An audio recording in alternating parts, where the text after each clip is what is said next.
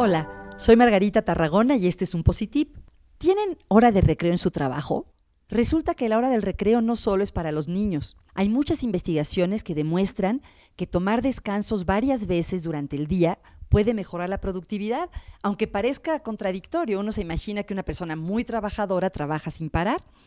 Sin embargo, la evidencia indica que tomarse pequeños recesos en el trabajo hace que nos sintamos con más vitalidad y menos cansados. ¿Cómo lo podemos hacer? Bueno, una idea interesante es que si se puede, es mejor hacer el trabajo difícil entre la media mañana y la hora de comer. Las investigaciones indican que la mayoría de las personas están más despiertas y tienen más energía durante esas horas del día. Otra cosa es que en cada hora de trabajo nos tomemos un mini, mini receso. Cada uno puede experimentar y ver qué es lo que le queda bien muchas personas sugieren trabajar 50 minutos y descansar 10 minutos haciendo algo que disfrutemos, como leer, charlar con alguien o simplemente divagar un poco, soñar despiertos.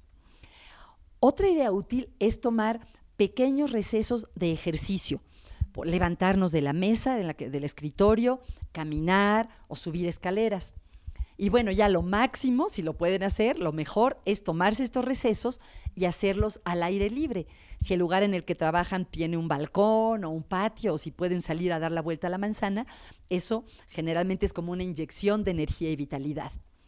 Estos tips que como ya saben son para que ustedes los experimenten, que hagan un experimento con una N de uno, un solo sujeto que son ustedes, vienen de la investigación de una psicóloga alemana que se llama Sabine Sonnentag, cuyo trabajo les recomiendo.